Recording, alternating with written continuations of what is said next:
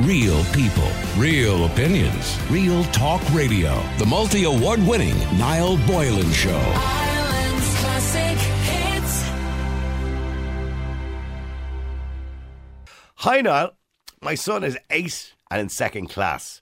He is currently going through the autism diagnosis process, and his main issue is social communication. He has never really had a friend. He plays alone at school and doesn't seem to know how to join in in games or conversations. It's starting to bother him now, although he doesn't easily open up about it. From what we can gather, he's not particularly popular. He doesn't play football, which seems to be a big thing nowadays. He doesn't like contact sports and wouldn't ever join a game anyway. And other children seem to do a lot of you're not allowed to play with us kind of thing. I fear this casual but constant peer rejection is eating away his already non existent self confidence. His teacher has expressed concern that he is left out a lot, and they manage uh, what what they can what they can in the classroom. Obviously, they don't have much control over what goes on in the playground, though. We have tried clubs and scouts, but he doesn't seem to be able to make a connection with anyone. We have tried to talk to him about friendships, how to, to give, take, hold conversations, etc. But he's not very responsive and doesn't seem to follow up on anything and when at school. It's heartbreaking. It's breaking my heart to think of my child having no friends. Has anyone got experience of children who seem to be rejected by their peers, but somehow, even when o- o- uh, uh, when older, overcome this and find even one to two people who are on their level and they can uh, form a healthy friendship with? Now, I'm going to give you personal experience. My son, who's now 25 years my age, my oldest son, when he was very young, didn't make an awful lot of friends. He had uh, a, very, a great difficulty trusting other people and trusting. When I, now I'm talking about when he was five or six years of age, he didn't trust other people. Even we'd invite kids around to play ball in the back garden with him, and he'd be terrified they were going to lose the ball on him. That's how he was. But now he's 25 and he's wonderful. He's very social. He makes friends all, all over the world in the job that he's in. He's got a very good job and he makes friends all over the world and he works with a lot of people and he's a great team player. So there is a light at the end of the tunnel when your child, it doesn't necessarily mean your child is going to be like that for life. Uh, and I understand the situation. He's going through the diagnosis, uh, the process of autism. And, and again, obviously, that's something that you've only noticed later in his life at eight years of age if they're only going through the process now of diagnoses. So, obviously, um, from that point of view, it hasn't been too difficult up to now, but it is heartbreaking to see him not being able to communicate properly and socially with his peers. So, I don't know the answer to that, and, and maybe people can give you some advice. I want to know if you have any advice for this woman. Maybe you have a child who was similar in or in a similar situation, but went on to make good friends. The number is 087 188 treble 08. That's 087 188 treble 08. And the question, quite simply, is how can, what advice would you give to this woman? Have you got a child who finds it difficult to make friends or found it difficult to make friends when they were younger, but they're okay now? How did you get through that? And how did you help them to deal with that sort of anxiety of being with their peers? Uh, the number is 087 188 08. That's 087 188 08. I'm still looking at some of the cost factors coming in for IVF. Hi now, we've spent 120,000 over 20 years. And we did IVF for years in Ireland and then went abroad. Oh, went overboard. Sorry. Uh, okay, keep texting, keep WhatsApping. 087 188 treble 08. How do you help a child to make friends uh, when they find it very difficult, very difficult to socially interact? What do you do when your child lacks the ability to make friends, uh, do, be it through a diagnosis process in relation to autism or some sort of social issue? But how do you deal with that? Uh, I want to go to Bryony. Is it? Uh, am I pronouncing that? It's Brian. Bri- Bryony, I fine, don't worry. sorry, that's my apologies. I, I, I read the screen worry. completely wrong. I do apologise. You're fine, hon. Um, yeah, it's a tough one, and I totally understand how worried this mum could be, and Yes. she just wants to, you know, help her son and let him get on with the normal things that people expect kids to do at age eight, and go to parties and be invited, and you know, be involved Yeah. in his own peer group, and it's it's tough um, from a mum's point of view and also from the kids' point of view. From personal experience, I've been there. I've been the kid, but I'm also the parent. Okay, so, So- you, you were the kids and you, Yeah, were, and you are the parent of, of a five year old, I believe. Yeah. My, well, my son is 11 and a half now. He Yeah. was diagnosed with, when he was five. Yeah. And we were very, very fortunate that his preschool actually recognised the signs and came to me. And I was actually kind of in denial because I was like, no, no, I'm, I'm seeing the symptoms just because, you know. So the, the preschool were brilliant with him and we were very, very lucky. It's a lot of parents out there have to fight for years to get a diagnosis and support. And I'm not, you know, we were so lucky and we've had excellent schools for him, and that makes such a difference. Knowledge and support, that's the two things that are going to help. You know, And, school- Bryony, when you when you were younger, um, can you remember that kind of not being able to make Oh friends? God, yeah, I was um, absolutely horrific time at school. And why why do you think? I mean, because I, I mentioned earlier my own son when he was younger. We used to invite people out around to the back garden to try and force him to make friends with people. Now he's brilliant now. He's the most social person you'll ever meet now, right? But at the time we used to invite people, and it was like he didn't trust them with his ball. He was afraid they were going to kick it over the wall, Yeah, and he'd start crying. You know, when you'd bring the kids around, and it was just that he just couldn't interact with their children. I don't know what Yeah. it was. I think it's just obviously the vast majority of kids just naturally understand how social cues work. Yeah. And it's kind of an innate ability, like they learned how to walk, you know, and they Yeah. just follow this progress. For kids with autism, especially, or other conditions that maybe help, you know, mean that they struggle socially, like a higher level of anxiety, maybe that your son was more anxious about, you know, things when he was small, and it took him more time, and he just needed that extra bit of help and more time to be able to learn these skills. And I know, I know a lot of young people can have sort of the traits of Asperger's, for example. And, and with Absolutely. Asperger's, they prefer their own company sometimes. Well, it's they find it Yeah. difficult to socially interact with other people. Yeah, it's that also a lot of them very common to have other conditions alongside. So I have so um, sensory processing disorder. So a lot of inputs make me very tired. You know, and I now work in retail, so I'm obviously a very social person, really, you know. So how Um, does that? I mean, how how are you now as an adult? Does that still manifest itself now as an It adult? can. Yeah, yeah, no, it can, and I can go into a like a, a party situation where I don't know people, and I'm all anxious, going, "What are they thinking about me?" And it's a lot. I know now, a lot of it's in my head. They really aren't It's like thinking anything paranoia. about Yeah, me. yeah. Yeah, and it is a level of that, and it's all about I want to make a good impression. Am I saying the right thing? And then I say something, and I'm going, "Oh, shut up, Bernie! Stop talking there." Yeah. Do you know, they're, you're overdoing it. You're trying too hard, and it, uh, this is going through your head. It's exhausting. It's hard work, and I've been practicing this for 45 years.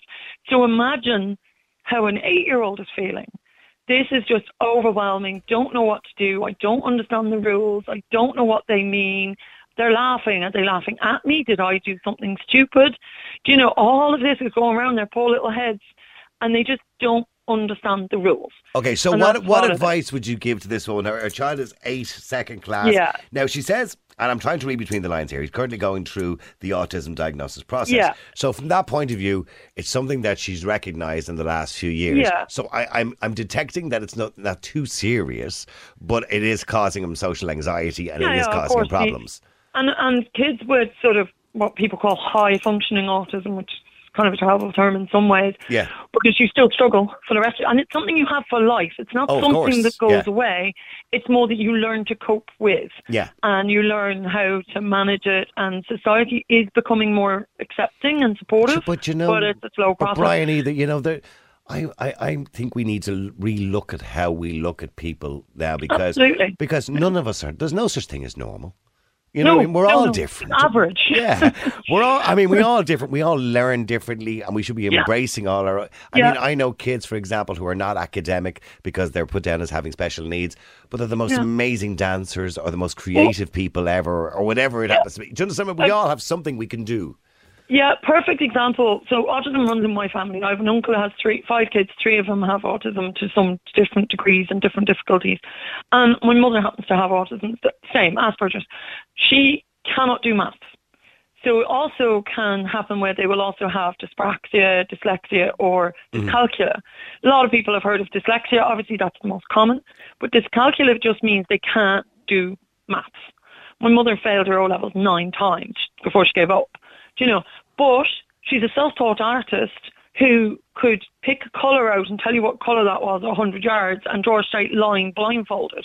Do you know, she is an amazingly talented Mm-hmm. That's what I'm person. saying. What you don't have in one So, area, you may yeah. have more overcompensate in another area. Exactly. So, so getting back to this child, I suppose it's it's trying to get him into groups. Now she has she did mention that she tried to get him into the scouts and the clubs or the cubs or all different things, but it didn't work. Got to remember it can't be too something that's too overwhelming. So smaller groups are better. So smaller groups, not like this going into a hall of forty kids all running around screaming. It no that's huge, overwhelming sensory and oh my god, what am I doing? Smaller groups, build it up gently and gradually. Find something he's actually interested in. Don't force him into sports if he's not into sports. You know, my son hates football. He won't go with the football boys at school.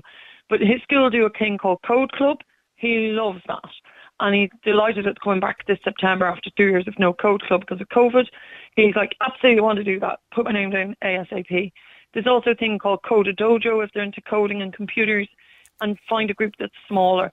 Do gardening clubs, chess clubs, maths clubs, all sorts of things, art classes, music classes. Just find smaller, more one-on-one, maybe with three kids. The school could do, if they have the resources, my son's school do this where they bring them into smaller groups, four or five boys who need the support socially, and they role play with them and they do small group sessions mm-hmm. to help them learn the rules and social cues. And they do role playing of different scenarios. Well, if you were in the playground and this happened, what should you react to and what should you say? They also watch him in the playground. They support him in the playground. Then he would actually, when they were lining up to come in, he would lash out if someone annoyed him because he's after getting And all and, and some up. some people put that down to being rude or not having empathy, but it's not. It's just that sometimes kids, you know, would, would d- depending on I suppose their diagnoses, they don't get the social cues, and, and they can say things that can be seem to be insulting because they don't Exactly. understand it. You know what I mean? And I, and I do get. Well, stay there for a second, Brian, if you can. I want to go to Emer as well. Emer, you're in Ireland's classic hits. How you doing, Emer? Hi, how are you? Now you have a 13 year old uh, that was diagnosed have, two yeah, years ago. Yeah, he he was diagnosed when he was 11. He was diagnosed with um, dyspraxia first, Okay. and the OT kind of suggested to us that he may have autism. Now the school said it as well, but you know you you hope not. Yeah. But they this, his school were very his primary school were very supportive of him. Mm-hmm. They tried to get the other kids to play with him, but it didn't seem to bother him Yeah. that he wasn't playing with them. Okay. And was it You was know, kind of preferred his own company kind of thing, was it? He he preferred his own company. It, it Yeah. seemed to upset the teachers more than him. I, and I know uh, my son was the same. He preferred his own company, but as a parent, you still think it's best, and it probably is best, for them to interact with their peers and interact with other kids because we believe socially that will do them the world of good. I do, yeah, but um, it was it would be like he was invited maybe to one or two birthdays where he wasn't included, and that was more upsetting for him. Okay. But what the school did was they had a robotics club, and he would be very into that, the coding, the mathematics, all that. Yeah. And he was brought into these things. And in his secondary school, they set everything up for him before he went into school. Okay. Brought him into the school when they weren't bringing people in to show him around the school. Um, got him into That was very accommodating of them, wasn't it? Yeah. They were Yeah. brilliant. Yeah. They were Some fantastic. schools are really good. Uh, other schools, unfortunately, fail miserably in dealing with situations like that. Yeah, yeah. No, You they, this they were absolutely fantastic. But when he got into secondary school, I found they kind of find their own level. Mm-hmm. They find their one or two friends. It's easier than in primary school because in primary school, as I said, if you're not into the football or whatever, but not like there's a bigger range of people in secondary school. Mm-hmm. It is an easier place for them, I think. Yeah. I mean, uh, Bryony, I suppose you will find that as time goes on, obviously, because your son at the moment is still a bit young, but you will find that I think it is easier as they get a little bit older, Briny, because you can explain it to them a little bit better, can't you? Yeah, it is. And I mean, I've I've always been honest with my son right from the word go. What his diagnosis means that his brain just works differently, and it's no different to having different coloured eyes or hair, or having to wear glasses, or mm, Yeah. being able to ride a horse or not being able to ride a horse, or do you know everybody is different and has different skills, and he has some amazing skills, and he's funny, he's bright, he's articulate, he's a good reader, he's good at maths. So you know. And other- I'm, I'm sure you explained that, you know, Mammy has it as well. So, and look at me, I'm it- fine. yeah. yeah. And it, it does help. And you Yeah. knows I still struggle with things and I still get home and I'm tired and I get cranky and I, you know, and he understands that it's something you're going to have. Look, this is you. You know your brain, you know, you need to recognize when you're tired and when you're struggling with something and step back out of the situation. And that's the hardest thing for him at the moment is not getting into that situation. And the school is absolutely amazing. They they put into place, bring him in from the yard a bit earlier so he can read for five minutes and calm himself down after the hype of the playground, and then he's fit for work again. And, and, by the way, that's the point that Emer is making too. And I think in all of these situations, you're right. The parents can do so much, but they all go to school. Every child goes to school. The school and how cooperative they are is essential. Both of you stay there. I want to go to Anne very quickly as well before the break. Anne, you're in Ireland's Classic Hits. How you doing, Anne? Hi Niall, how are you? Good. And what advice would you would you give to this this mother who's obviously desperately trying to get her eight year old to make friends? I have a seven-year-old, kind of in the same situation. Um, like, if I could give advice to anyone at all, at all, I would just give advice to parents listening, and I would just say, like, if you've got the quiet, I, I wish I had more advice for her, but I'm kind of in the same boat. I'd like to talk to like any of the mothers and fathers listening, or the aunts and uncles. If you see a quiet child in the class, do your best to get your child to mingle with them, you know, Yeah. to reach out, to play with the quiet kid in the yard, to invite the slightly annoying child to the birthday party. Don't, you know, endorse your Don't isolate them, people yes, yeah. Don't isolate them. I think it's about the parents understanding like that there are loads of different, you know, um, neurodiverse kids in the class. And really, like, you know, you, you might roll your eyes at the boy who's over, jumping over the fence 20 times or whatever, like, oh, we're not bringing him to the party. But, like, you could actually help, you know, save a child's life in 20 years' time for not being Yeah, so he's isolated the, he's the one you really lives. want to bring to the party. Well, yeah. I mean, like you know, I'm just saying, like that. Yeah. Just it- it's just about the parents, you know, just not letting their kids isolate people if they can. Yeah, you know, and I remember just- I, just I said that to recently people. to, to my partner's daughter when she started in secondary school and they were making friends first. And I did say to her, I said, you know what you should do? I said, I was talking to her in the car one day. I said, look for the quietest child in the class and the one that doesn't really have any friends. I said, and just go over and say hello to them. I And do that. I even do that with my kids. I've one uh, au- au- uh, autistic uh, son and one kind of neurotypical son, and you know, I would always say like, you know, if you ever see anyone sitting on their own in the yard, like, will you go over and say hello? And he's like, why do you want me to say hello? I said because you might make that person's day, and that person, that little kid might go home and smile and say, hey, guess what? Like, I made a friend today. So, so your advice today, which is probably the best piece of advice that I've heard. By the way, I'm not dismissing Emer and Bryony, but Yeah. your advice is not just to the parents, like yourself, like Emer, or like Yeah. or, like Bryony. It's for the other parents Give of, them the, a chance. of the kids. Yeah, give them to, a to- chance. to You're give them a saving chance. child's mental health in Yeah. 10, 15 years' time from always being on their own and always having to fight for friends. Just help your child to understand that there's a, a, a rainbow of children out there. You know, even Yeah. the soccer kids, they're all going to suffer from mental. Not all of them. You know Yeah, what I mean? I know what you mean, And yeah. just help them to kind of help other kids. I think it's the best lesson you can teach your child. Really. Okay, well, listen, I've run out of time. Anne, uh, and, and um, thank you very much indeed, Emer, as well. I appreciate you all coming on the air today. Some great advice, by the way, particularly there at the end, that it's not just about the, the parent of the child, um, you know, who has the problem. It's about everybody else around them. So, you know, even if your child is great socially and they get make great friends, you should call your child aside and say, listen, is there anyone in your class that's really quiet or sits on their own in the yard? You know, tomorrow, why don't you just go over and sit beside them and ask them how they are? And ask them do they want to be friends? Because they might just be afraid to make friends. And that's a really good thing to say to your child. And it's a really good thing for your child to do as well because that's the child that really needs the help. The other loud children that they're hanging around with and all the ones that get on great with they don't really need their help. They can be friends all of the time anytime. But that little child on their own that might have the problem uh, they need their help.